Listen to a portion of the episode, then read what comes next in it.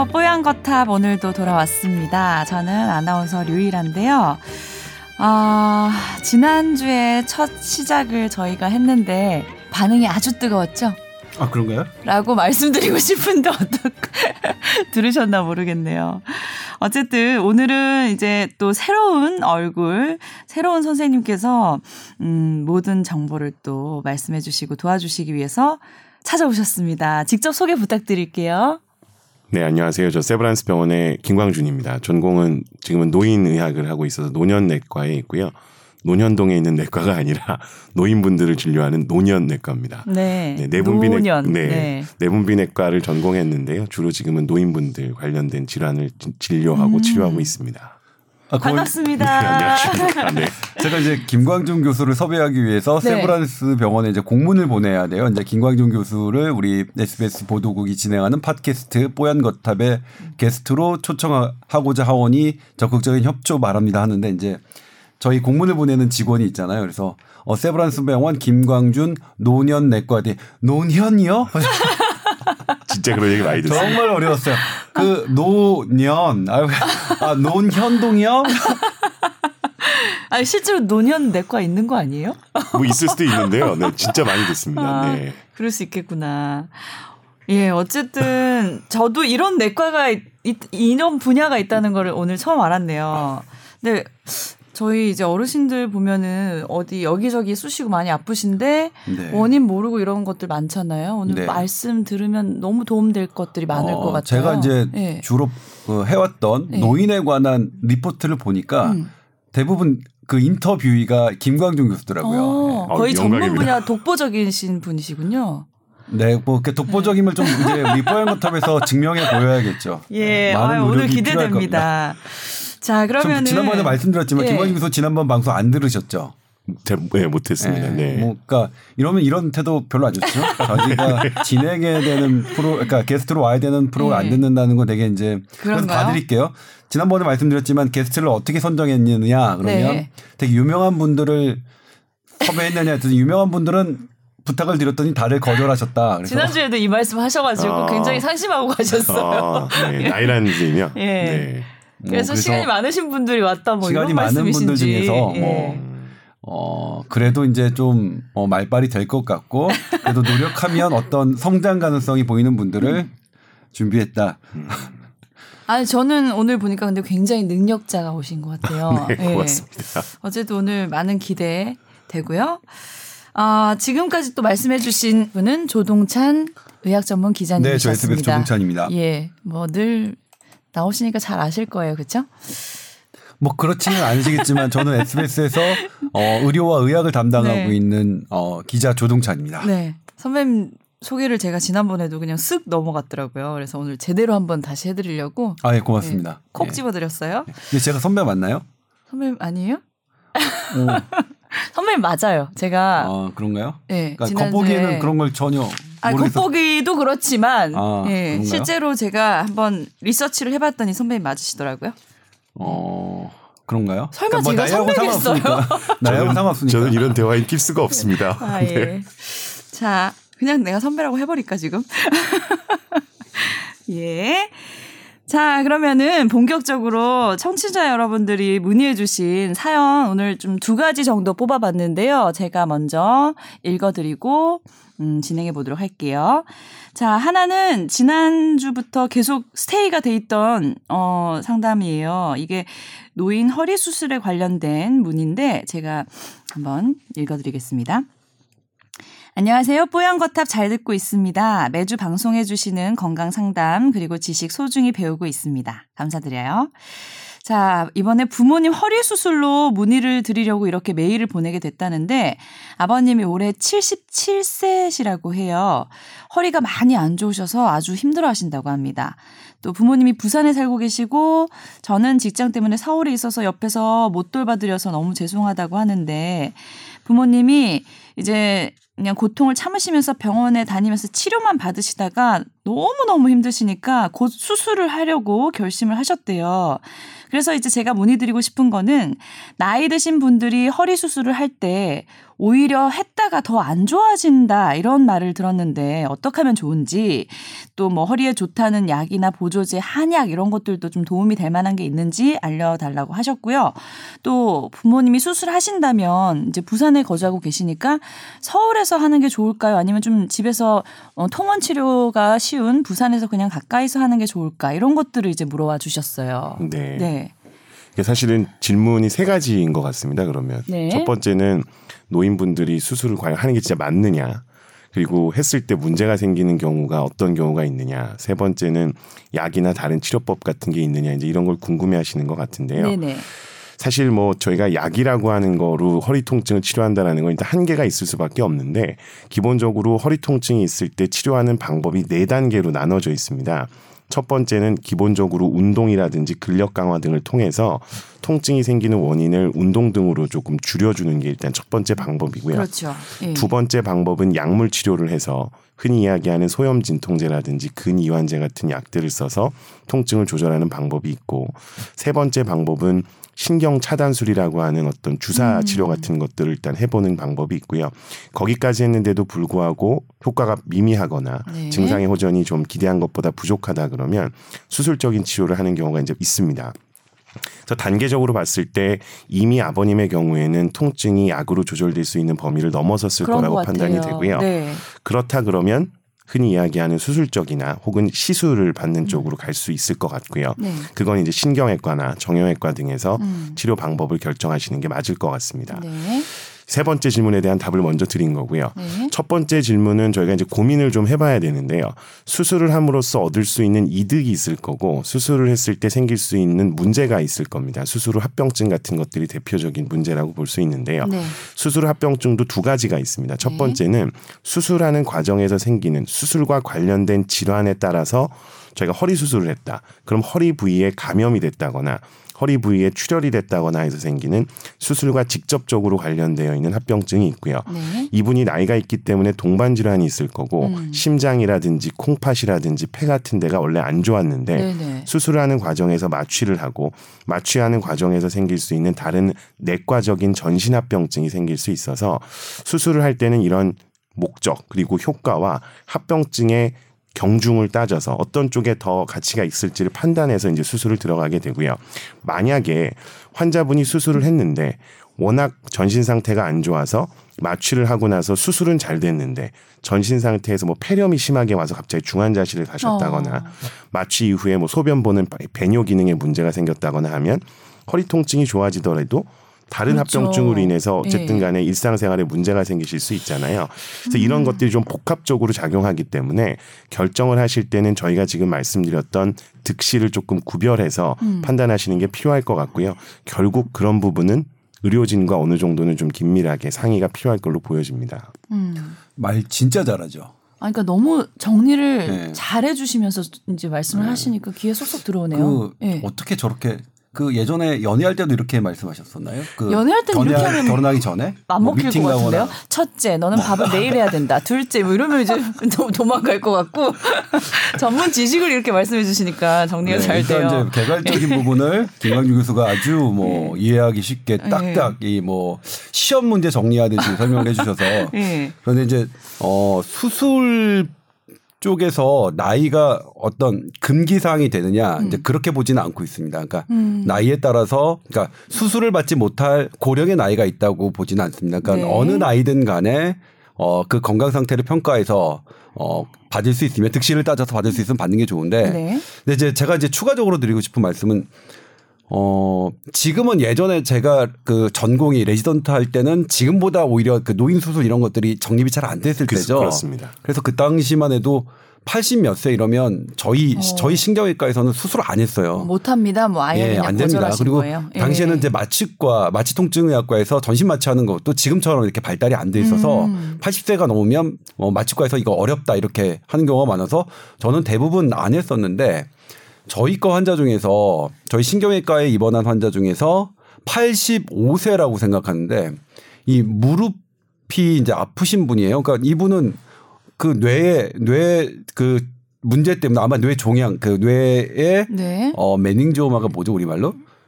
뇌 시- 교종 뭐 네, 뇌 네, 수막종일 까요? 네, 뇌 수막종. 네, 뇌 네. 네. 수막종으로 수술을 받았셨던 분인데 너무 무릎이 아프셔서 이제 정형외과 그 컨설팅을 냈는데 정형외과 선생님 오셔서 수술하면 괜찮다는 거예요. 그래서 정말 그러니까 우리 신경외과 입장에서 보면 85세 넘은 사람이 그러니까 이 기능적인 수술, 그러니까 통증을 줄이는 생명과 네. 관계없는 수술을 받는 건 좀 의아한데 당시 정형외과 선생님은 뭐 해야 된다. 그리고 왜 왜요? 그랬더니 어 아마 걷는 기능은 그렇게 차이는 없지만 환자의 통증은 대단히 많이 줄어들 거다 이렇게 말씀하셔서 아, 보호자한테 그렇게 설명했더니 보호자들이 그럼 하겠다고 하시더라고요. 네.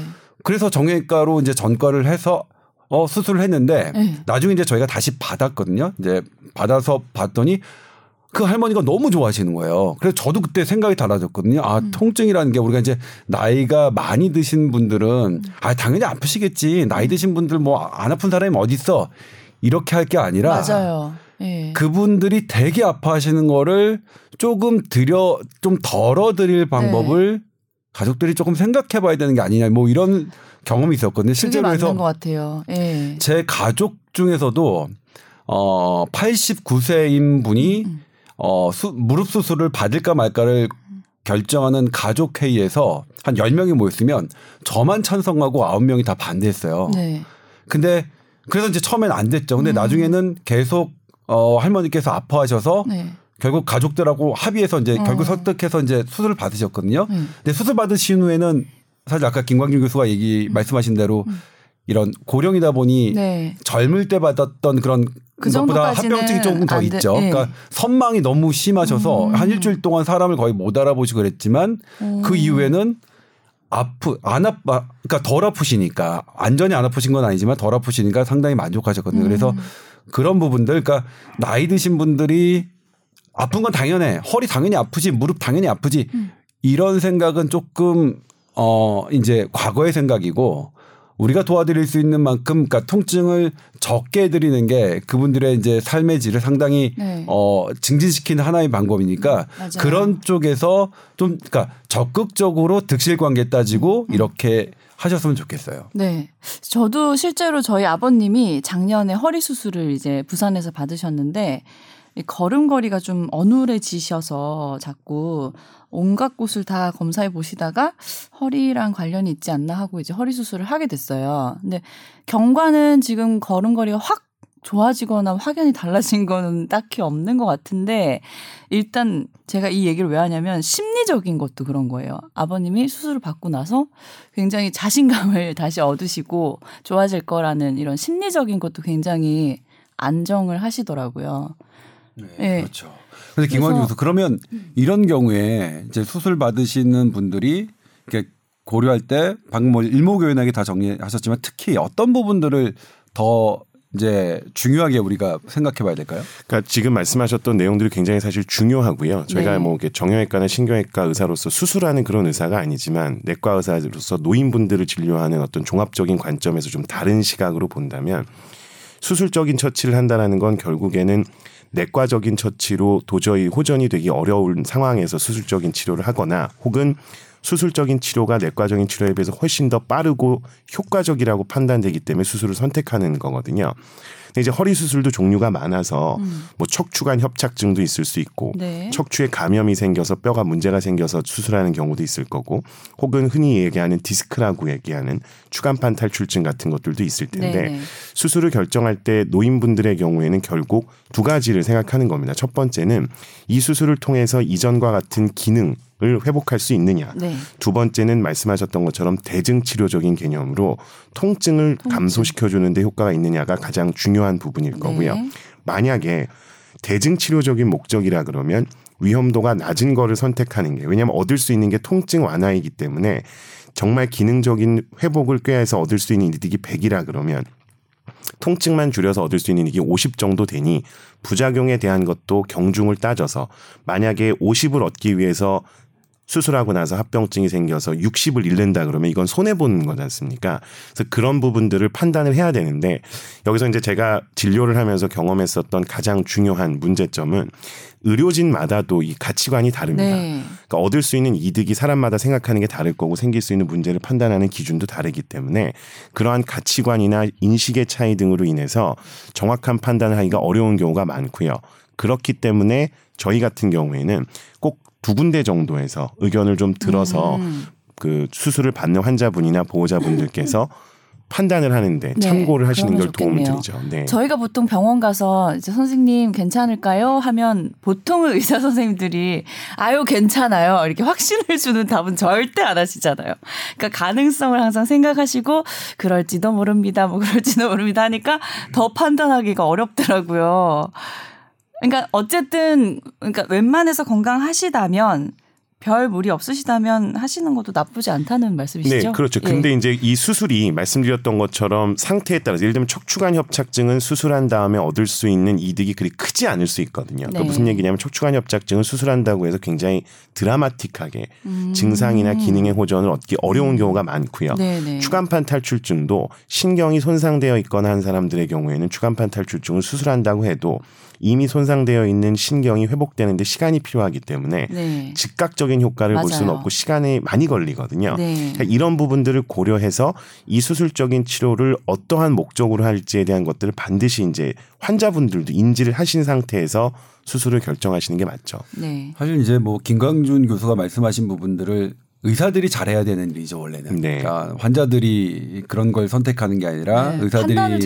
그런 개별적으로 예. 다른 환자들에 대해서 어 근거 있는 치료 방침을 어 제공해야 되는데 사실 그건 이제 되게 여- 여러 가지 이제 음, 변수들이 있죠. 네. 예. 어, 예를 들면 이제 디스크만 같- 같더라도 2000년대 초반까지는 무조건 수술해라가 정답이었는데 나중에는 시간이 지나지면 뭐 이거 그러니까 저절로 없어지는 경우가 많고 1년이 지나면 수술하지 않는 것과 수술한 것과 사실 별 차이가 없다는 게 그 이후에 막 나오니까 막 바뀌고 있거든요. 네.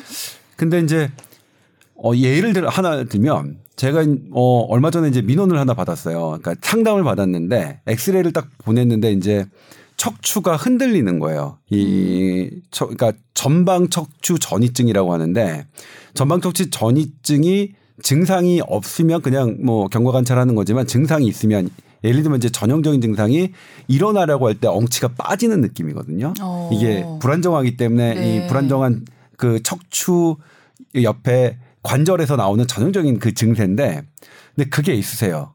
근데 그러면 교과서에는 어떻게 돼 있냐? 그거는 이제 교정하는 수밖에 없습니다. 그걸 단단하게 이제 나사못을 박아서 교정하는 것밖에 없는데 그 병원의 선생님이 어 그렇게 말씀하셨대. 원래는 수술이 원칙인데 근본적인 치료는 일단 통증 치료부터 하시죠. 그랬다는 거예요. 그래서 저한테 전화가 온 거야. 그 선생님 말씀이 맞냐 했더니 어, 막 맞는 부분도 있고 안 맞는 부분도 있어. 근본적인 치료는 수술인데 통증 치료로 될까? 이거는 잘 모르겠지만 아무튼 근데 그분이 권하는 통증 치료가 뭐야? 그랬더니 혹시 한 300만 원짜리 통증 치료야? 그랬더니 그건 아니고 한 8만 원짜리 통증 치료래요. 그럼 네. 8만 원짜리면 이거 이제 뭐 이게 가볍게 할수 있는 거거든요. 예. 우리가 뭐 흔히 할 수 있는 것들. 네. 네. 그러니까 에피두랄 블록을 우리가 뭐라고 하- 여기 이제 주사를 그냥 거 하는? 거예요. 예.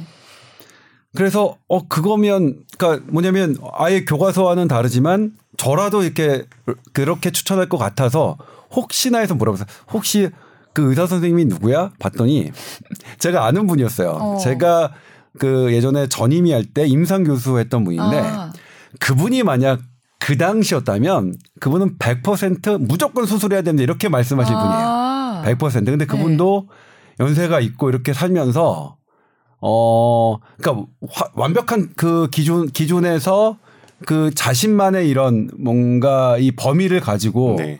이렇게 그럼 이렇게 해보자 하시는 것 같아요. 그래서 사실 그러니까 어 의사들이 되게 어 원칙적으로 아따 좀 일관되게 어느 병원을 가나 말씀에 그 똑같은 말을 했으면 좋겠는데 사실 기준이 있긴 있지만 그런데 이런 부분들이 있어서 그런 차이도 있다. 그러니까 근본적으로 그러니까 물론 나쁜 의사도 아주 일부의 나쁜 의사도 있긴 하지만 네. 어 좋은 의사 다수의 좋은 의사들 같아 들 중에서도 이런 차이가 있어서 사실은 그래서 이제 조금 음 결정하기가 어려운데 그래서 아마 김광준 교수가 노인 환자분들을 워낙 많이 보시니까 그리고 음. 김광준 교수는 VIP 환자들 되게 많이 보시죠. 네. 저가 저는 네. 저희 어머니 아버님 모시고 못 가요 김광준 아, 교수한테. 아니 내가 무슨 막 말씀을 언제든지. 네. 아니 아니 아니. 거예요. 아니. 아, 뭐 그렇지는 않지만 네.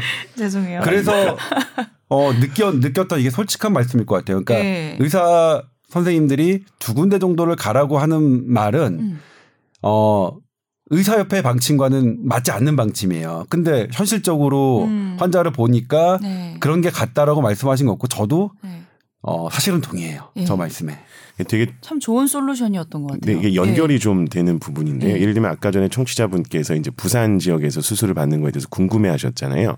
이분이 갖고 있는 척추 질환이 부산에 계신 교수님 혹은 부산에 계시는 유명한 선생님 혹은 전문 병원에 계신 선생님께서 제가 생각했을 때는 우리나라에 있는 의료진이라면 얼마든지 아마 수술하실 수 있을 겁니다. 네. 근데 이분이 수술을 통해서 얻고자 하는 게 뭐냐, 목적이 뭐냐에 따라서 어느 병원을 선택할지는 달라지는 거죠. 네. 예를 들면 이야기 드렸던 것처럼 증상 호전만을 원한다면 수술 방법에 있어서 조금 더 덜 침습적인 수술을 선택할 수도 있을 텐데 음. 의료진이 그걸 모르고 있다면 더 침습적인 수술 음. 쪽으로 갈 수 있거든요. 네. 그러면 이건 환자분이 기대했던 것과는 다른 수술 방법이 네. 되는 거라서 환자분의 니즈하고 의료진의 어떤 치료에 있어서 본인이 생각하고 있는 게 맞아야 됩니다. 네. 근데 그걸 의료진을 한 분만 만났을 때는 사실 쉽게 아시기가 어렵다고 저는 생각해요. 특히나 네, 노인분들의 네. 경우에는 네. 의사소통이 충분하게 되지 않을 뿐더러 약간 이제 이해하시기가 어려운 게 있기 때문에 맞아요. 그래서 확인 차원에서 가는 거를 고려하는데 문제는 닥터 쇼핑이라고 하는 그런 부작용이 있을 수 있기 때문에 네. 모든 분이 그러실 필요는 없을 것 같고요. 수술이라든지 어떤 생명에 중요한 영향을 주는 그러한 의사결정을 하실 때는 네. second opinion이라고 하는 그런 걸 네. 한번 정도 해보시는 건 나쁘지는 않을 것 같습니다. 네. 그러니까 수술 방법이나 뭐 이런 진단 같은 거를 꼼꼼히 따지셔서 또 어르신의 건강 상황에 맞춰서 한번 결정을 해보시면 좋겠네요. 네, 그리고 원하시는 게 뭐냐? 네. 네, 우리 아버지가 뭘 원하는지를 먼저 파악하시는 게 맞겠죠. 네, 대답이 되셨으면 좋겠습니다. 아 그리고 오해가 있으실 네. 것 같은데, 음. 그러니까 김광준 교수는 VIP를 많이 보시는 게 아니라 네네. 모든 환자를 VIP라고 생각하세요. 아, 그 말이요. 네. 저도 그 말이라고 생각하고 알아들었는데요. 예. 어, 감사합니다. 네. 자, 다음 사연으로 넘어가겠습니다. 아, 아주 따끈따끈한 사연이에요. 지난 주에 사연을 듣고 이제 보내주신 사연이거든요. 최근 사연이에요. 아, 지난주에 이제 에피소드를 들으면서 어, 조동찬 기자님이 유유를 모를 만큼 열정적으로 살아오셨음을 느꼈습니다. 일단 이거 이 말로 시작을 해주셨는데 어이. 혹시 유유가 뭔지 아시나 이모티콘 중에 유유. 눈물 흘리는 유유. 어, 이렇게 당연히 네. 다 아시는 저도 거를 잘 모르는 사람 중에 하나인데. 아 그래요? 네. 이건 알아야 되잖아요. 유유는 알 것 같습니다. 네. 지난주에 모르신다고 해서 도대체 뭐였던 것 같냐고 여쭤봤더니 신나는 거 아니에요 하시더라고요. 네. 두 가지가 좀 혼용돼 있었어요. 그러니까 되게 슬플 때도 하는 것 같지만 되게 좋을 때도 오는 것 기쁨의 같아서 눈물처럼요. 네. 아니 저는 그래서 유유를- 생각 안 아. 했대요. 유유를 쓴 적이 예. 없어요. 그러니까 슬플 때는 T 있잖아요. 아, 티 쓰죠. 네. 우는 확실히 알겠어요. 그러니까 그때 마- 어제 지난 방송에도 말씀드렸지만 근데 유유는 좀 그랬어요. 확신이 없어서 네. 여쭤봤는데 완전히 뭐 시대 뒤떨어진 네. 아싸 아싸가 된 엄청 거죠. 네. 기회를 잡고 무시를 했죠. 아이고. 네. 나이란 기자, 아니 나이란 기자를 네. 나이란 선생님이 계셨으면 더 그랬을 것 같습니다. 그러니까요. 네. 그런 분위기였는데 그걸 또 콕 집어서 말씀해 주셨네요. 네. 자, 어쨌든 요즘 머릿속에 맴도는 궁금증이 생겨서 오랜만에 메일을 보내주셨다고 하는데 저는 21개월짜리 여아를 키우는 working papa입니다. 아, 요즘은 아빠들도 참 육아에 동참을 많이 해주시더라고요. 멋지시네요. 12개월까지 모유 수유를 하고 13개월부터 이유식 시작해서 18개월 때 유아식으로 넘어왔습니다. 어, 근데 유, 이유식은 보통 6개월쯤 하는데 잘 아직 잘 모르시는 것 같아요, 아빠가. 어쨌든 무슨 직접- 말인지 저는 전혀 모르겠어요. 전혀 모르시겠죠. 네. 이거 이유식을 저는 알아요. 저는 안, 알아요. 안 아, 만들어 그러세요? 먹여 보셨나 보다. 그리고 이유식이 네. 되게 어려워요. 그냥 네. 만들기도 했고 저는 처음에는 사서 하기도 했고 만들기도 또 많이 했는데 사서 해요. 예. 그리고 이제 만든 걸 배달을 시켜서도 해봤는데 애가 안 먹으면 아우 애가 아, 그것도 애가 안 먹 애가 잘 먹을 때게 하는 거지 애가 힘들어요. 안 먹으면 예. 그냥 아무거나 먹여야죠. 근데 뭐 6개월부터 보통 시작인데 13개월 때부터라고 하신 거 보니까 이 의욕이 넘치시는데 실제로 막 열심히 하시는지 아, 뭐 계속 13개월 의심이 동안. 분유를 잘 먹었나 보죠. 그럴 수도 있 그러면 뭐- 영양, 영양 불균형이 오는데 어쨌든 아직까지 그래서 낮 동안 어린이집에서 주는 점심 식사를 제외하고는 집에서 이제 유아식으로 만들어서 먹이고 있대요. 그래서 이제 아이 식단이 굉장히 이제 예민해지고 있다는데 질문 들어간답니다.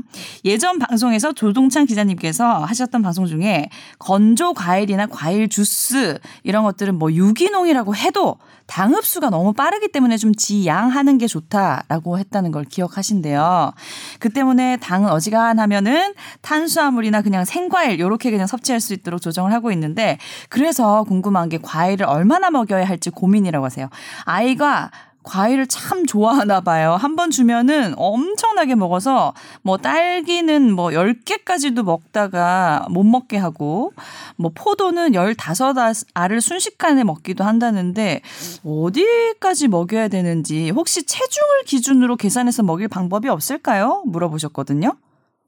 이전에 얘기하셨던 게 어떤 건지를 조금 더 아, 한번 이게 이제- 예, 자세히 들어볼까요? 어, 이런 사연을 접할 때마다 어, 정말 이 두려움과 내가 뭐라고 썼나 이런 거요? 어, 그리고 아, 정말 어, 잘 써야, 그러니까 조심해야겠고 잘 써야겠다. 아. 항상 최선을 다하겠다 이렇게 네. 생각하는데 네. 그래서 제가 찾아봤어요. 어떤 예. 기사 때문에 그런 걸 했는지 2016년에 미국 소아과학회에서 이제 과일, 어린이에게 과일 주스를 과일 주스 가이드라인을 변경했거든요. 음. 그러니까 기존에는 이제 6개월 6개월 이전에 아이에게는 과일 주스 먹이지 마라 해서 네.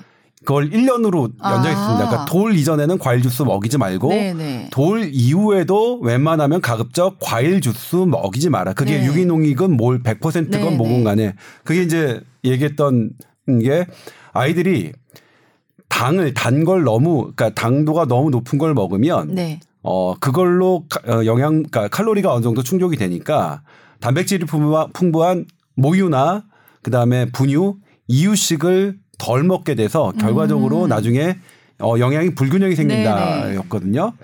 그리고 이제 이건 이제 미국 소아과 학회의 가이드라인이 변경돼 변경됐을 때 변경됐고 왜 그러냐에 대한 걸- 걸 설명 해드리는 기사였고 또 하나 이제 우리나라에서 우리나라 식약처에서 조사한 건데 물론 저는 지금 식약처와 전쟁을 벌이고 있지만 그래요? 식약처의 식품 아니다 의료기기과 제가 지금 전쟁 전쟁 아, 중입니다. 네. 그런데 저는 식약처 좋아합니다. 아 이런 거 좋아요. 본인의 의견을 중간 중간 말씀해 주세요. 예. 근데 오해하실 수 있으니까. 예. 우리나라 어린이들의 어 그 칼로리 섭취 비율을 봤더니 당이 너무 높더라. 네. 당이 차지하는 부, 비분 아, 그 부분이 너무 부분이 높다. 그리고 예. 어 이게 이제 정확하게 아직 뭐 기준이 세계적으로 통일된 건 아니지만 영국을 기준으로 했을 때 우리 청소년들이 어린이들이 음, 당 섭취하는 거는 일일 섭취량이 넘 넘더라 기준에.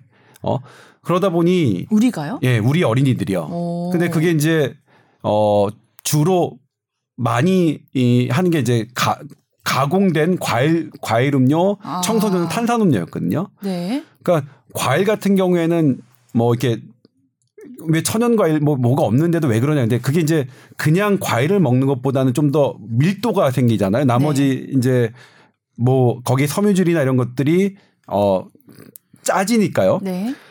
그래서 그런 부분 때문에 이제 그때 그 보도를 한 것 같아요. 근데 그건 지금도 맞는 것 같아요. 그 후에 이제 우리나라 그에서 나온 그 연구 결과들을 보면 과일 주스를 먹어, 그러니까 과일 주스를 먹을 때는 그렇게 당의 불안정과 그래서 그게 비만으로 이어지는 이율이 높아지는데 과일 자체를 먹은 아이들은 그렇지 않다라는 연구가 네. 있거든요. 그러니까 그게 예전에 식약처 연구 이런 것들과 일, 일맥 그 상통한 거죠. 음. 그런 부분으로 그러니까 과일을 먹이는 것에 대해서는 우리가 아직도 뭐 네. 없다 권장된다. 근데 네.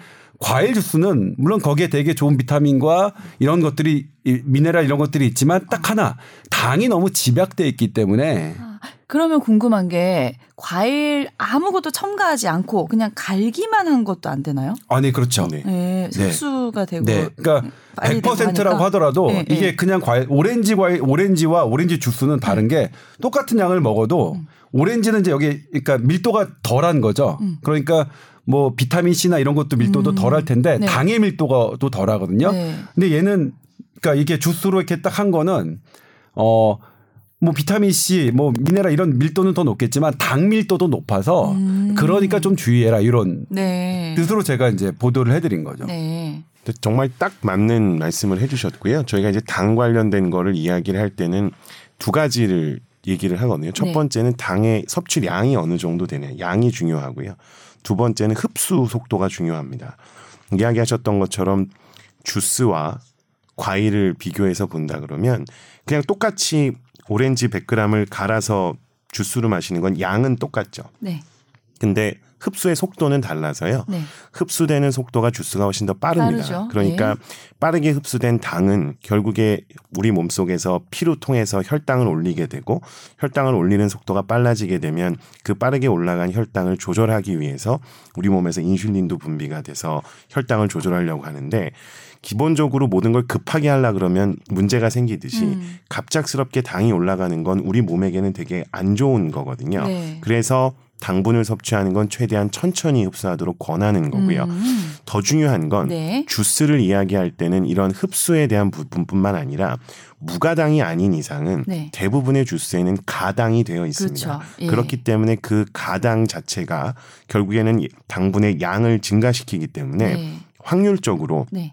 주스는 과일 자체에 비해서 어쩔 수 없이 당분의 양도 많고요. 네. 흡수 속도도 빠르기 때문에 과일에 비해서는 좋지 않을 수 있는 가능성이 있는 겁니다. 그래서 네. 그걸 고려하신다 그러면 과일을 이 정도 드시는 거는 크게 사실은 제가 볼 땐 걱정하실 필요는 없을 것 아, 이 같고요. 정도면 많이 먹는 거 아니에요? 음. 저희가 봤을 때는 아이가 그냥 먹고 싶은 만큼의 과일을 섭취하는 건 사실 큰 문제가 되지는 않습니다. 아. 네. 또 하나 중요한 건 과일에 들어있는 당분은 대부분 다당류라고 저희가 이야기하는 거거든요. 네. 다당류라는 건 단당류와 달라서 단당류는 그냥 설탕 같은 겁니다. 음. 네네네. 먹으면 바로 우리 몸속에서 열량을 공급하는 에너지원으로 작용될 수 있는 거고 혈당을 확 올리지만 다당류는 몸속에 들어와서 분해되는 시간이 필요하기 때문에 네. 혈당을 조금 더 천천히 올릴 수 있고요.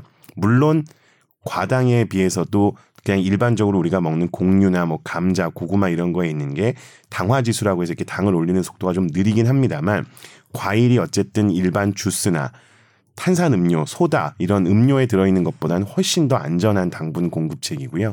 거기에 들어있는 영양분들을 고려한다 그러면 그렇게 크게 걱정하실 필요는 음. 없을 것 같습니다. 딸기 10개 이상 괜찮다는 거죠? 네, 전혀 뭐 제가 볼 때. 근데 제가 아이 키울 때 기억나는 게 뭐 어떤 날은 애가 막 과일만 먹으려고 해요. 그럼 어이구 고기도 먹어야 되고 채소도 먹어야 되는데 어떡하지? 이렇게 고민을 많이 하시는데 어디 책에서 읽었는데 넉넉하게 한 20일 정도 생각을 하라고 하시더라고요. 그래서 그 안에서 그냥 어떤 과일도 책이에요? 그게 되게 유명한 만화 책이에요? 아니요, 아니요. 교과서가 있어요. 그래요? 아 네, 그그 어머니들의 교과서. 어느 무슨 소아과 선생님이 예, 쓰신 예. 아, 이거 거- 삐뽀 삐뽀. 야, 그 얘기 해도 예, 돼요? 예. 삐뽀 삐뽀 예, 거기서 삐뽀 삐뽀, 예. 딱 20일을 생각해서 뭐 다양하게 먹었으면 걱정하지 마라 이렇게 네. 하시더라고요. 그 말이 정말 맞는 얘기 같습니다. 예. 예, 하정훈 선생님이 지으신 거죠. 예, 근데 뭐, 아, 그러니까 삐뽀삐뽀에 대해서 잠시 설명드리면, 네. 그러니까 저도 샀, 저도 있어요. 저 샀거든요. 전 정독했어요. 그래서 제가 왜 샀냐면, 네. 저 이제 뭐 그런 거에 약을 먹이거나 이런 것들이 실제로 이제 교과서에 나와 있는 건데 잘 안 맞잖아요. 그러니까 타이레놀을 뭐 8시간 간격 먹이나요? 그다음에 그다음에 이제 뭐 브루펜을 뭐 6시간 간격 먹이는데도 애가 열이 안 떨어지면 어떻게 할 것이냐. 현실적으로 이거는 그러면 애, 그 약의 인디케이션을 가이드라인을 어기면서 내가 결정할 그런 거 없으니까 그럼 이제 소아과 친구한테 다 물어보면 걔가 야, 그 삐뽀삐뽀 119에는 뭐라고 써있대? 아, 예, 선생님들도 그걸 참고하시는군요. 아니 뭐 이제 아, 그러니까 어 그게 그런 것 같아. 요 현장에서 많은 선생님들의 의견을 네, 네. 본인들 그러니까 수학과 선생님들이 모아서 네. 그렇게 교환하시면서 낸책 네. 같아서 물론 이제 이게 딱딱 교과서와 맞느냐 네. 그러면 교과서 안 맞는 부분도 있는데 네, 네. 그런 점에서 저도 되게 뭐 저기 했던 근데 것그 책이 믿을 만한 게 두께가 이만하잖아요. 그러니까 많은 정보가 들어 있다는 거니까. 네. 예. 그리고 또 하나가 이제 뭐냐면 제가 계속 어 어린이 키우는 분들에게 말씀드리자면 이제 좋은 거는 이런 거죠. 좋은 건 어쨌든 뭐 그런 거 안 먹이 안 먹이고 단 음식 안 먹이고 초콜릿 안 먹이고 그 과일 주스 그다음에 뭐 탄산음 안 먹이는 게 좋은데 네. 컵라면 안 먹이는 게 좋은데 키우다 보면 어떻게 그럽니까? 애가 안 먹는데. 네. 그냥 가끔은 해도 괜찮다. 네, 뭐. 저는 예전에 이유식 안 먹을 때 이유식 떠서 위에 초콜릿 올려줘서도 먹어 먹여봤어요. 하도 안 먹어서 그런 요령은 뭐, 나쁘지 그래서 않은 거죠. 네. 사실 현실은 쉽지 않다. 그래 정말로 특히 이 아이가 안 먹고 할 때는 어떻게 해요? 뭐 애가 좋아하는 거 네. 맞아요. 먹여야죠. 그래서 근데 이제 아까 김광진 교수가 말씀하셨듯이 과일은 충분히 음. 많이 먹어도 충분하게 많이 먹어도 괜찮고 그다음에 애가 과일에서 섭취할 수 있는 이런 것들이 마, 마- 풍부해지면 네. 그다음에 이제 단백질이 부족하거나 그러면 애가 또 고기 먹고 뭐, 뭐? 이렇게 예. 싶어지겠죠. 예. 네. 아이 키우는 거 항상 여유 있게 그냥 생각하시고. 그럼요. 예, 애가- 예, 애가 지가 하는 크는 게 거지. 정답인 것 근데 같아요. 진짜 중요한 말씀하신 예. 것 같아요. 여유를 갖는 거가 너무 중요합니다. 진짜 맞아요. 장기적인 시각을 가지고 네. 한 끼로 끝나는 게 아니지 않습니까? 그리고 네. 이게 오히려 장기적으로 봤을 때 음. 과일의 입맛에 익숙해지면 음. 지금 얘기했었던 탄산음료나 스낵 같은 거라든지 음. 막 이런 가공 식품으로부터 오히려 노출이 덜 될 수 있는 장점이 그렇죠. 있어서요. 네. 딸기 10개 이상, 포도 15알 이상 괜찮다고 합니다. 너무 걱정하지 마시고요. 근데 뭐 과일값이 좀 드시겠네요. 그러네요. 비싼 과일을 좋아하네, 우리 네. 아이가. 어우, 저는 어, 그러네요.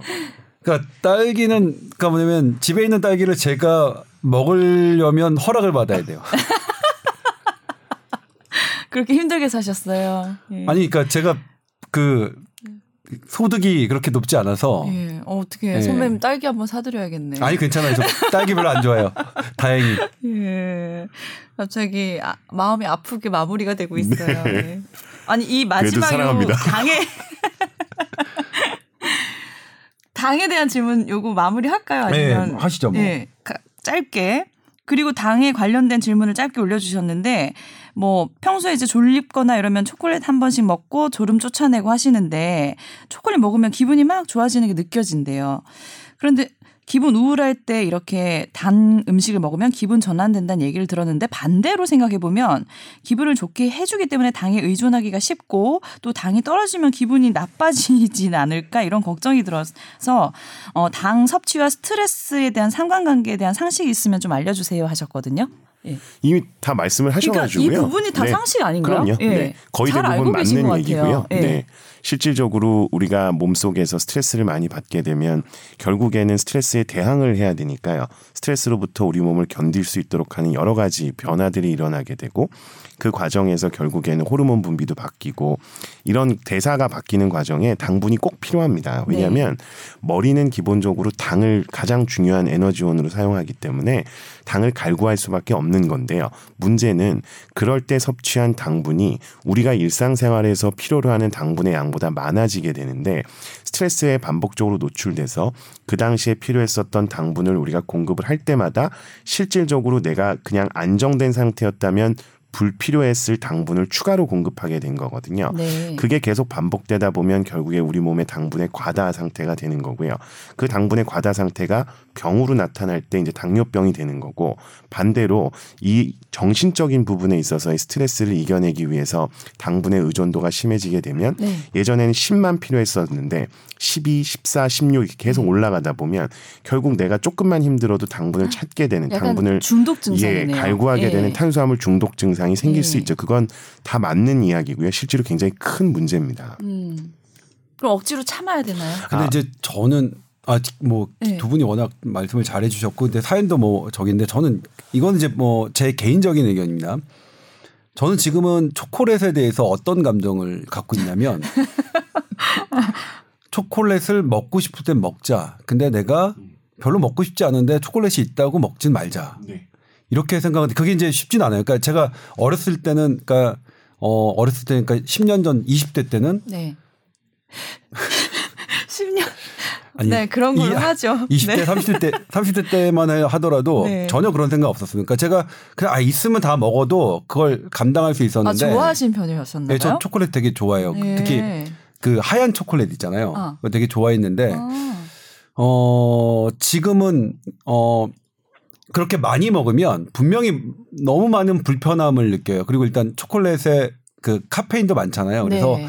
저녁에 먹으면 그것 때문에 잠이 설치는 음. 경우도 있어서 근데 조금 연습을 해서 아까 내가 지금 진짜 먹고 싶은가 먹고 싶지 않은가 그래서 먹고 싶지 않은 거를 않는 거를 조금 하는 연습은 좀 필요한 것 네, 같아요. 오히려 그래서 앞에 두는 게 좋겠네요. 없을 때 막 찾게 되는 것보다 앞에 두고 아니야 먹지 말자 이런 연습.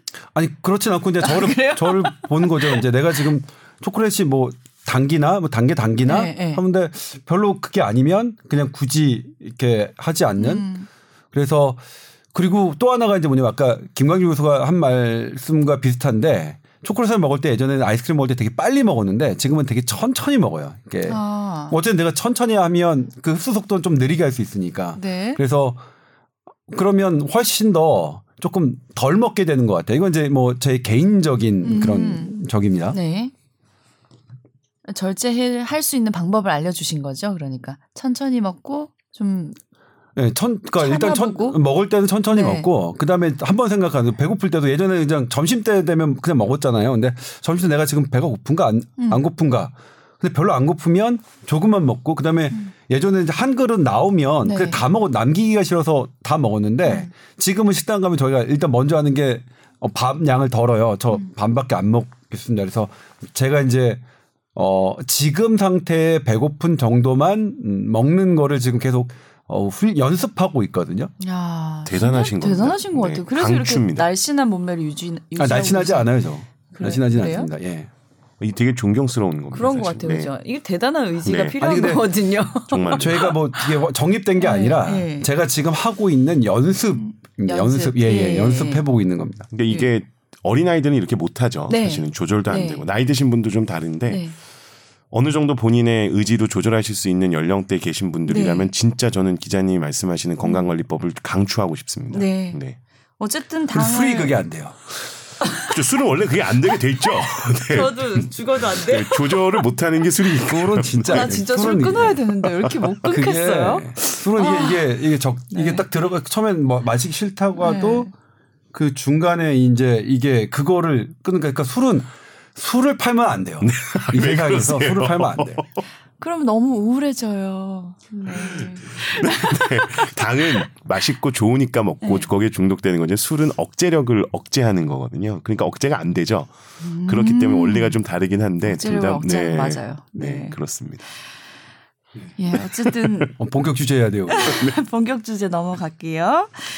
자, 오늘 토크 주제는 어 김광준 교수님이 나오신 만큼 노쇠와 노화의 차이라고 저희가 잡아봤습니다. 노쇠와 노화의 차이. 언뜻 들으면 이게 말장난 아니야? 이거 비슷한 거 아니야? 이렇게 생각하는데 할수 있을 것 같은데요. 그러니까 이거 간, 간단하게 배경 설명드리면 네. 지난 2월 달이었죠. 대법원에서 몇 년 만인가요? 60 몇 년 만에 노동이 가능한 나이를 음. 60세에서 65세로 네네네. 변경했습니다. 이제 네. 이거에 대한 사건이 있었는데 네. 네살 아이가 3년 전인가요? 이제 수영장에서 관리 소홀로 애가 그 어, 어. 세상을 네. 떠났습니다. 정말 안타까운 네, 일인데 네. 이제 그 아버지가 수영장을 관리하는 회사를 상대로 이제 소송을 했는데 네.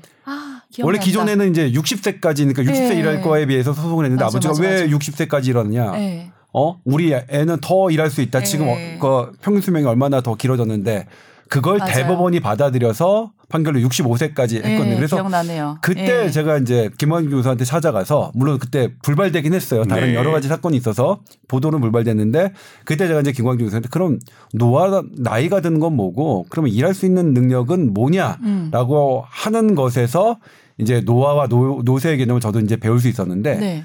이제 김광규 교수가 일단 그 먼저 네. 설명을 해주시죠. 들어볼까요? 그러니까 이게 그냥 이렇게 듣기에는 그 아나운서님께서 생각하시기엔 말장난 같이 네. 느껴지실 것 같아요. 아니 아니 별 말씀이에요. 저도 이게 그, 그런 게 일반 분들이 어떻게 아니, 제가 생각하시는지가 어학사전 들어가서도 찾아봤는데 의미가 나와. 노쇠는 늙어서 쇠약하고 기운이 별로 없음으로 음. 나오고 노화는 질병이나 사고에 의한 것이 아니라 시간의 흐름에 따라 생체 구조와 기능이 쇠퇴하는 현상. 네. 결국 좀 비슷하잖아요. 네. 그러니까 그게 네. 언어 용어가 좀 헷갈리실 수 있을 것 같은데 네. 그냥 제가 쉽게 그때도 말씀을 드리긴 했었는데 노화는 그냥 자연적으로 나이가 들어가는 현상을 노화라고 얘기한다면 네. 노쇠는 그러한 과정이 다른 사람들에 비해서 나의 동년배에 비해서 훨씬 더 빠르게 음. 아. 노화가 일어나거나 혹은 병적인 상황을 유발하는 거를 노쇠라고 생각하시면 됩니다. 아. 그냥 노화하면서 나이가 들어감에 따라서 피부에 주름이 생기고 네. 뭐 뼈가 약해지고 이런 거는 그냥 그건 노화고. 노화겠지만 예.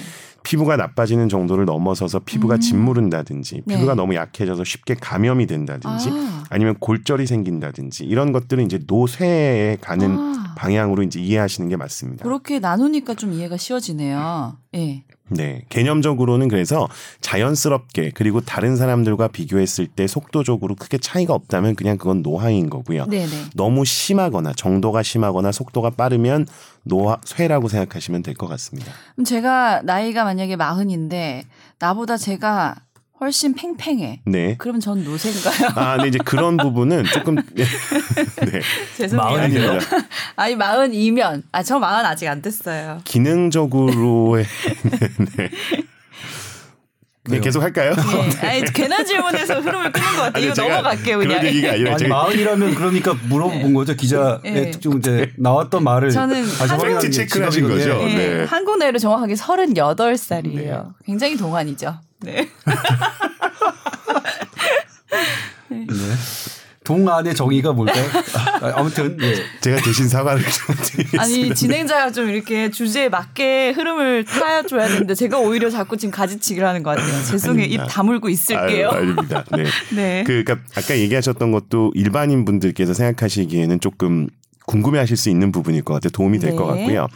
지금 얘기하셨던 것처럼 연령이 굉장히 근데 중요한 부분을 차지합니다. 네. 보통 노인의 기준을 나이로 잡기 때문에 네네. 65세라고 하는 숫자 나이를 기준으로 해서 그 나이 이상 혹은 그 나이와 언저리에 있는 분들이 말씀드렸던 것처럼 나이가 들어감에 따라서 무슨 문제가 생기거나 할 때는 이제 노세 노화로 구별한다고 보면 네. 지금 이야기하셨던 어떤 피부 이런 것들이 그 절 나이가 어린 분들의 입장에서는 네. 그냥 그냥 노화의 개념으로 이해하시면 네, 됩니다. 네. 그러니까 노세는 65세 이전에는 사실 거의 해당하지 않는 개념입니다. 그렇군요. 네. 네. 또 이렇게 친절히 또 대답까지 해주셔서 감사드려요. 아, 근데 듣고 나니까 일반인 분들, 네. 청취자 분들은 궁금해하실 수도 있을 것 네. 같아서 네 중요한 포인트를 짚어주신 것 같습니다. 네. 그래서 이제 노인분들이 늘 이제 저희는 아직 노인이 안 돼봐서 모르지만 하시는 말씀들이 이곳저곳이 쑤시고 아프다. 근데 병명은 확실히 있는 것도 아니고 네. 그런 이제 질병과 질병 아닌 거에 대한 약간 경계가 애매모호한 그런 증상들이 많잖아요.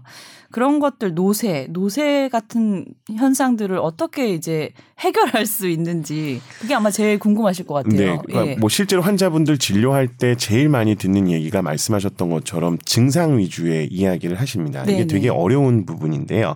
예를 들면 저희가 노인분들이 아닌 일반 그냥 환자분들의 경우에는 어떤 그 증상을 종합하면 진단이 나옵니다. 그러니까 속이 쓰리고 소화가 안 되고 뭐 배가 뭐 밤, 네. 밤중에 좀 더부룩하고 이런 증상이 있으면 음. 그 증상을 종합하면 진단명이 나오거든요. 네. 이게 일반적인 의학에서 얘기하는 진단 방법입니다. 네. 근데 반대로 노인분들은 어떻게 되냐면 병 여러 개가 모여서 증상으로 나타납니다. 네. 그러니까 이 증상이 하나의 뿌리에서 아. 기인한 게 아니라 네. 수없이 많은 질환을 갖고 있는 상태에서 하나의 증상을 본인이 느끼는 두드러지는 증상을 갖고 음. 병원에 오기 때문에 네. 이 차이를 이해하시는 게 되게 중요하거든요. 여러 개의 증상이 하나의 질환 때문에 생기는 일반 환자들과는 달리 여러 개의 질환이 모여서 하나의 증상으로 나타나는 거기 때문에 당연히 이 증상을 해결하기 위해서는 풀어야 될 숙제도 훨씬 더 많고요. 걸리는 시간도 많은 겁니다. 음. 그렇기 때문에 노인분들이 특정 증상을 가지고 병원에 왔을 때는 의사들이 기본적으로 갖고 있는 일반 환자를 진료하는 증상을 가지고 병명을 찾아가는 걸로 접근하면 안 되고요. 네네. 이 증상을 유발할 수 있는 질환이 뭔지를 우리 역추적해서 가야 아. 되는 거거든요. 네, 네. 그래서 이 개념만 일반인 분들도 어느 정도 이해하신다 그러면 네. 훨씬 더 쉽게 내 질환, 내 증상이 왜 이렇게 오랫동안 음. 그리고 쉽게 안 낫는지에 대한 네. 거를 이해하시기가 좀 쉬울 겁니다. 아니 그러면은 노인분들이 아우 내가 어디가 아파 뭐 힘들어 이런 것들이 결국은 어떠한 원인이 분명히 있다는 말씀이시네요. 그렇죠. 냥 쉽게 지나치시면 안 된다는 네, 거죠. 그게 예. 일단 첫 번째 특징이고요. 두 번째 특징은 흔히 이야기하는 증상을 유발하는 질환 자체도요. 대부분 이제 저희가 두 가지로 나눠서 설명을 하는데 특정 모양의 변화를 요, 요, 그러니까 초래하는 병들이 있습니다. 예를 들면 속이 쓰리다라고 얘기하면 그 증상이 있는 거에 대한 질환을 진단하기 위해서 내시경을 합니다. 네. 내시경을 해서 내시경을 했을 때 안쪽에 큰 혹이 있다거나 네. 궤양이 있다거나 그러면 이분이 나타난 이 증상을 유발한 원인은 모양의 변화 때문에 생긴 증상인 겁니다. 네. 궤양이 있다거나 혹이 있는 건 모양상으로 변화가 있는 걸 확인할 수 있잖아요. 네. 근데 문제는 노인분들의 경우에는 이런 모양의 변화를 동반하지 않고 예. 기능적인 문제만 갖고 있는 경우도 그렇죠. 굉장히 많습니다. 그게 문제예요. 예, 예를 들어서 예. 소화 불량이라고 하는 게 위에서 소화를 시키려고 하면 소화 효소라는 것도 막 분비가 돼야 되고 위도 잘 움직여 가지고 소화를 도와줘야 되는데 의사들도 그렇고 환자분들도 그렇고 그걸 육안적으로 확인하거나 알 수가 없지 않습니까? 그래서 네. 이런 것들을 기능성 질환이라고 저희가 얘기를 하는데 아. 문제는 선입견적으로 기능성 질환은 눈으로 볼 수 있는 근거가 하나도 없기 때문에 네. 의사도 그렇고 환자분도 그렇고 난 뭐냐 도대체 네네네. 그러니까 설명하기도 어려워지는 문제가 생기는 거죠. 근데. 예. 그래서 기능성 질환을 갖고 있는 환자분들 같은 경우에 젊은 분들은 막 신경성이다. 음. 또 약간 심리적인 문제가 있다. 음, 이런 식으로 치부되는 수- 경우도 예. 있죠. 노인분들이 그런 게 굉장히 많기 때문에 앞에 설명드렸던 여러 질환의 종합 체로서 증상이 나타날 뿐만 아니라 이 증상이 특정한 검사를 통해서 증명될 수 있는 게 아니라 네. 기능의 변화를 초래한 거기 때문에 그걸 찾아가고 이분의 어떤 병력이나 가족력이나 심리적인 상태, 사회적인 것들을 다 봐야만 그분이 갖고 있는 문제의 핵심을 저희가 접근할 수 있는 거라 그게 이제 어렵고. 중요한 겁니다. 예. 저는 개인적으로 어, 저희 저가 개인적으로 하는 게 아니라 저희 네. 신경외과를 전공한 사- 분들은 그러니까 심리적이다, 신경성이다라는 말을 좋아하지 않습니다. 그러니까 네. 뭐 마음이 어디 있나요? 마음이 심장에 있는 거 아니잖아요. 마음이 마음이 어디 있다고 생각하세요? 저도 마음은 뇌 작용이다라고. 그렇죠. 마음은 뇌에 네, 있는 뇌 거죠. 기능인 그러니까 거죠. 뭐 네. 무엇든 간에 어떤 내가 아픔을 느끼는 거다, 어떤 아픔을 감지하는 건 뇌거든요. 음, 그렇기 때문에 기능성 심리적인 거에 아직은 우리가 그러니까 변화를 못 찾기 때문에 그런 그렇죠. 텀이 네. 붙었을 가능성이 높고 나중에 조금 더 발, 한다면 아마 그런 것조차도 아, 이 어떤 원이다 밝혀질 네. 겁니다. 근데 그래서 어 사실 그런 김광진 교수의 말은 말씀은 그런 노인들의 아주 복잡한 증세를 본인이 하는 것을 무시하면 안 되고 그리고 네. 젊은이들보다 더 접근이 더 정밀하게 그럼요. 정교하게 가야 된다는 네. 거죠. 그러니까 네. 하나로 되는 게 아니라 여러 질환의 어 복합체로서 증상이 나타나기 때문에 네. 하나의 증상을 접근하는 게 훨씬 더 다각적으로 가야 된다는 말씀을 맞습니다. 하신 것 같은데 되게 네. 중요한 말씀인 것 같아요. 네. 우리가 어머님 아버님을 할 때. 근데 이제 어 제가 뭐 이것과 관, 관계에 대해서 말씀드리는 게 아니라 저는 이제 나이가 들면서 어떠냐 그러면 기억력이 상당히 떨어졌어요. 네. 기억력이 상당히 떨어졌고 신체 능력도 상당히 떨어졌어요. 그리고 뭐 두분 벌써요? 예, 두 분 다 아시겠지만 어, 언제가 제일 저기 아니면 치아 이제 이, 이 뭐, 뭔가를 먹고 마시고 하는 그러니까, 그러니까 천년만년 가까 건강할 것 같던 이 나의 그 치아와 이런 이 저작 기능이 어 이거 그렇진 않겠구나. 가끔 막 찬물을 마시면 이가 시리고 음. 뭐가 막 그런 것들을 느끼거든요. 그래서 어 그다음에 눈도 눈도 그냥 지금은 멀 멀리 있는 분이 잘 안 보여서 지금 누가 인사를 하면 이제 가야 되거든요. 되게 많이 불편해졌는데 그래도 어떠냐? 그래도 전 좋아요. 나이 드는 게 시간이에요? 나이 드는 게 어, 나쁘지 않아요. 그러니까 예. 이 나이 드는 나쁘지 않은 게 어디에 무엇 때문이에요? 그러면 네. 예전에 화났던 분노보다 네. 지금은 분노가 덜 생기는. 아. 그러니까 전반적인 신체 기능이 떨어졌는데 아 그런 것도 예, 분노 감정이 떨어지나요? 떨어지니까 네. 저 저를 막 힘들게 했고 막 슬프게 했고 하는 것들이 맞아요, 진짜. 예. 떨어졌는데 네. 근데 이걸 이제 우리 뇌하고 국한시켜서 얘기해 보면 어 뇌는 나이가 들면 들수록 더 작아지죠. 네. 작아지는데 네. 뇌의 활용도, 활용도는 뭘로 평가하냐면 이제 이 뇌의 부위를 연결하는 연결성이거든요. 뇌는 전반적으로 작아지만 뇌의 연결성은 이게 늘어나거든요. 네. 그러니까 어 어떤 포괄적으로 보는 능력이 이 커지는 거죠. 그래서 음. 음, 예전에 보면 그 인류학의 연구가 많이 되어 있는데 네. 아이 손자 손녀가 네. 그러니까 생존율이 높으려면 할머니 할아버지 특히 할머니가 살아 계셔야 이게 생존 능력이 높, 높거든요. 네. 여러 인종에서 이렇게 네. 해봤더니 네. 그러면 그게 뭐냐? 그 할머니의 지혜인 거죠. 할머니가 경험에서 예. 오는 것들. 어, 그러니까 근데 그건 경험도 있겠죠. 경험 경험 그 수많은 경험들이 어떤 뇌의 그 부분 부분을 어, 구성하고 있고 네. 그 구, 부, 구분 그러니까 부분 부분을 연결해서 하는 부분이죠. 근데 이게 이제 좀 또 재밌는 게 남녀하고 차이가 있어요. 그러니까 여성과 남성은 뇌가 어, 그러니까 물론 사람에 따라서 저처럼 남자임에도 불구하고 머리가 작은 사람이 있겠고 반대인 경우도 있어요. 우리 네. 류 MC처럼. 네. 그렇지만 보통적으로는 보통은 남자가 크고 여성이 좀 작습니다. 그리고 여성은 이제 여기 이 인, 인중이라고 하나요? 미간, 인- 미간. 미간이 네. 아 인중은 여기죠. 미간이 이게 딱딱한 이게 glabella라고 하는데 이게 없고 남자는 있는데 근데 보통 어 남자와 여자의 뇌를 보면 여자가 더 작아서 어 크기로 보면 볼륨으로 보면 아 여자가 신경세포가 그만큼 덜 할 테니 여자가 머리가 나쁜 거 아니냐라고 생각하기 쉬운데 그렇지가 네. 않습니다. 남자는 이 좌뇌나 우뇌 요 요거 요거 한쪽만을 하는 컨 그 연결 부위가 되게 강해요. 음. 좌뇌 우뇌 한쪽으로. 근데 그 여성 같은 경우에는 좌우를 통합하는 아. 그러니까 아주 골고루 쓰는 능력이 그 예. 강해서 그러니까 어떻게 어떻게 보면 이제 여자 여성들의 직관력이 네. 뇌각으로 점점 설명되고 있는 거 아닌가 이렇게 보고 있는데 오, 여자가 더 똑똑하네요.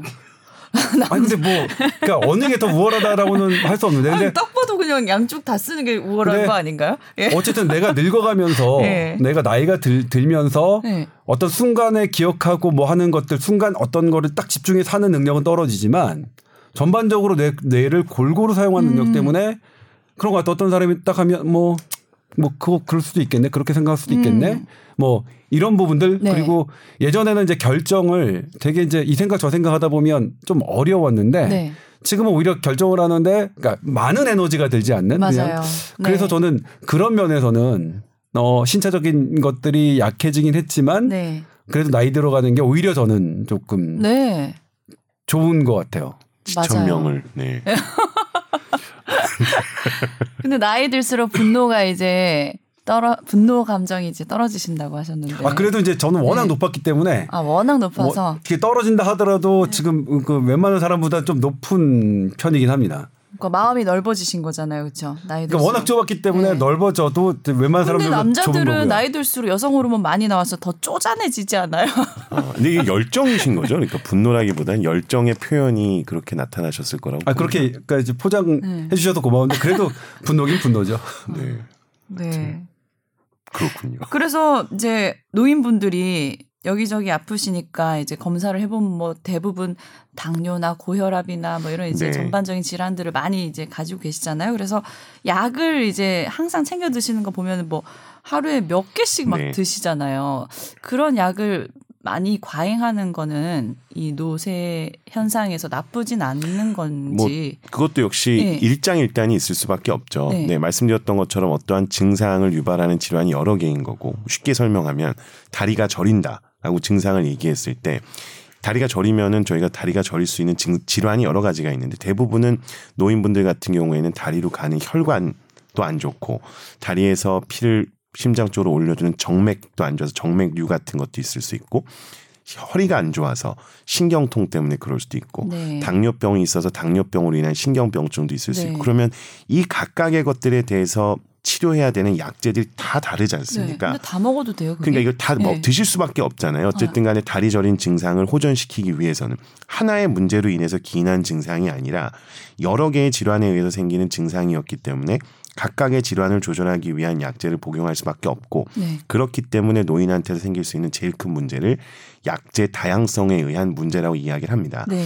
약제를 여러 개를 먹기 때문에 약제 자체가 하나의 부- 부작용을 갖고 있다 그러면 10개를 먹으면 10개의 부작용이 생기냐? 그렇지 않거든요. 네. 100개, 1000개로 생길 수 아, 있습니다. 사실은 그래요? 훨씬 더 많은 부작용이 생길 수 있어서 네. 일단 저희가 하는 가장 중요한 일은 환자분들이 드시고 계시는 약 중에서 10개 약을 드시고 계시다 그러면 그 약제들 간의 상호 연관성을 봐서 드시지 않아도 되는 약들을 음. 빼내는 게 일단 중요합니다.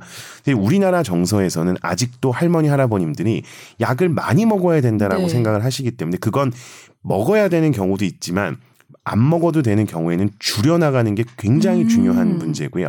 그걸 설득하는 게 너무 어렵습니다. 어르신들한테 이 약 안 드셔도 되니까 드시지 마세요 하면 왜 저쪽에서는 줬는데 여기선 자꾸 줄여주냐 이러면 설득해야 되잖아요. 네. 근데 제가 그걸 설득하는데 드는 시간이 이분의 어떤 진찰을 통해서 정확한 증상의 원인이 뭔지를 파악하고 적절한 치료를 하는데 들어가는 시간만큼 많이 걸립니다. 네. 그러니까 진료 시간이 길어지죠. 네. 거기다가 이제 말씀을 나누거나 하는 과정에서 약제를 빼거나 하는 걸 일일이 다 설명을 해드려야 되거든요. 이 약을 네. 먹으면 무슨 부작용이 생길 수 있고.